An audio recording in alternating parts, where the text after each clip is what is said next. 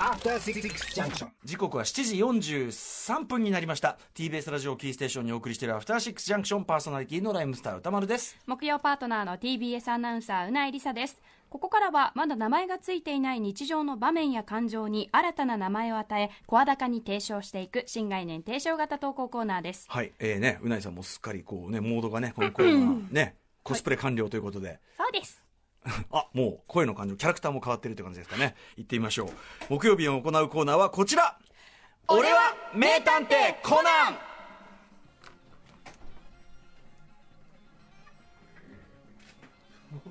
ン。何？何そのポーズは？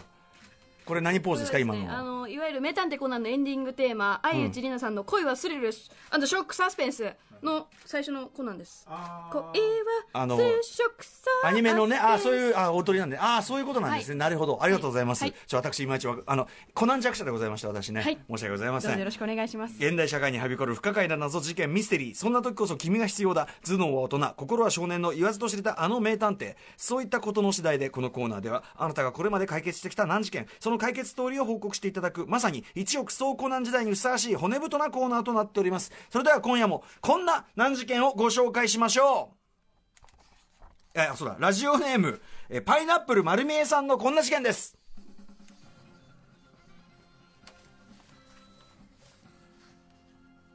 謎の液体事件。これは私が学生の時に起こった事件です。当時私は学校まで電車で1時間ほどかけて通学していました。その日は朝早く家を出たこともありまだほとんど人が乗っておらず電車内はがらんとしていました。私は適当に腰を下ろし隣の席にリュックを置くと図書館で借りた本を読んで通学時間を潰していました。しばらくして人が多く乗ってきたので隣の席に置いていたリュックを膝の上に置きました。目的の駅に着き電車から降りると学校への道中ある違和感に気づきました。ズボンが濡れている。まさか漏らした？私は焦りました。でもおかしい。電車で本を読んで過ごしていた私は居眠りなどしていない。居眠りしていて漏らすっていうのも電車でおねしょっていうのもすごいですけど。だというのに漏らしたことに今今まで気づかないなんて。さらにおかしいのは濡れているのが股間からやや左下の一部分だけ。もし漏らしたとすれば股間を中心に濡れているはずだ。では男性機能の誤射か？いや違う。そもそも寝ていないしそれにしては濡れている範囲が広すぎる。学校のトイレに駆け込みパンツを確認してみたが濡れていない。やはり漏らしてもいないし男性機能の誤射でもない、これは迷宮入りか。そう思いながらトイレから出た私はリュックから授業で使うペンケースを取り出しました。ぬちゃり。リュックから取り出したペンケースはドロッとした。茶色と黒の中間くらいの色をした。謎の液体にまみれていました、えーやだ気持ち悪い。な慌ててリュックの中身を漁ってみると謎の液体はペンケースのみならず授業で使うノート教科書にまで及んでいました。どうやら電車でリュックを膝に置いた際に、そこから漏れ出したこの謎の液体が私のズボンを汚したらしい、はい。ペンケースにリュックそしてズボンが使い物にならなくなってしまった。なんて日だ、しかしズボンの汚れの謎は解消できたが新たな謎がこの液体の正体は一体何なのかさすがに迷宮入りだな、この不幸な事件を忘れかけようとしたその時私の中のコナン君が話しかけてきました。ねえねえお兄さん。謎の液体ってこれから漏れてない？コナン君が言っているのはリュックの中にある何かを包んだアルミホイルで確かに謎の液体はこの隙間から出ている。こんなものを私はそいつを謎の液体にまみれた証拠証拠品をゴミ箱へと捨てようとしました。あ食べ物を粗末にしちゃいけないんだよ。な何言ってんだよ。こんな汚い液体をまき散らしているものが食べ物のわけないだろええじゃあ言い方を変えるね。本当に捨てちゃっていいの？せっかくお父さんがいやお母さんが作ってくれたのに。う仕方なかったんだ。そう。この未曾有の大災害を引き起こした犯人は他ならぬ私だったんです。午前中の授業ってお腹鳴っちゃうんだよね。数ヶ月前の夕飯時のこと。私のこの発言をきっかけに母は翌朝から毎日手製のおにぎりを渡してくれるようになりました。このおにぎりは朝学校に到着した時か授業の合間の休み時間に食べていました。が時々食べ忘れることもありそういう時は夕方に食べるかやむなく捨てていたのです。しかしズボラの大学生のこと毎回全てを処理し続けるし,、えーし続けることができなかったのです。これすごい元凶となったおにぎりはある日リュックの奥底へと追いやられ食べられることはもちろん捨てられることもなくただただ何日もいや何週間も放置され続けていたのです。え？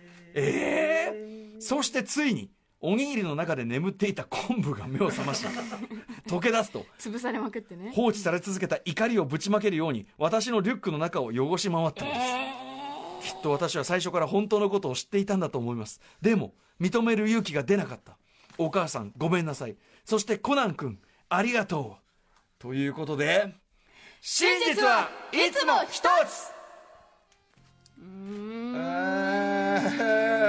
ーってか汚ねえなくっさそうだな。えこちょっと想像いやどうせその弁当かなんかが染み出してんでしょってのはねまあなんとなくみんな思ってたと思いますけどまさかこの何？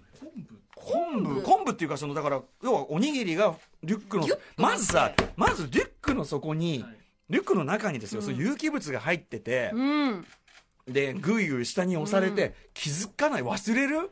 すごいすごくない？これもこれ。お母さんに対しても失礼ですよ。お母さんに対しても失礼、うん。もちろんねあのわかんないですよ。その,、うん。あの食べ物全体に対しても失礼ですし、い、やでこれがまずすごいですよね。だからもうあのなんていうのかな。犯人はサイコパス。多分あの申し訳ないですけども、えっと、ラジオネーム、うん。パイナップル丸見えさん、お部屋も汚そうですね。間違いないでしょうね、うん。あんまり気にしなそうですねそのあのー部屋に有機物が残ること。そう。をあそうそうそう。だからあの島尾さんがさ島尾真帆さんが、うん。なんだっけ？みかんのミイラ？みかんのミイラ。が。皮部屋の中からみかんのみ皮じゃないよ。中。中。中入ってるやつよね。中入ってましたっけ？中入ってるやつがシワシワになった。そうそうそう。ミイラ化したっていうやつがね。あうーん、あのでなんか読なんリスナープレゼントかなんかしてましたけど。うん。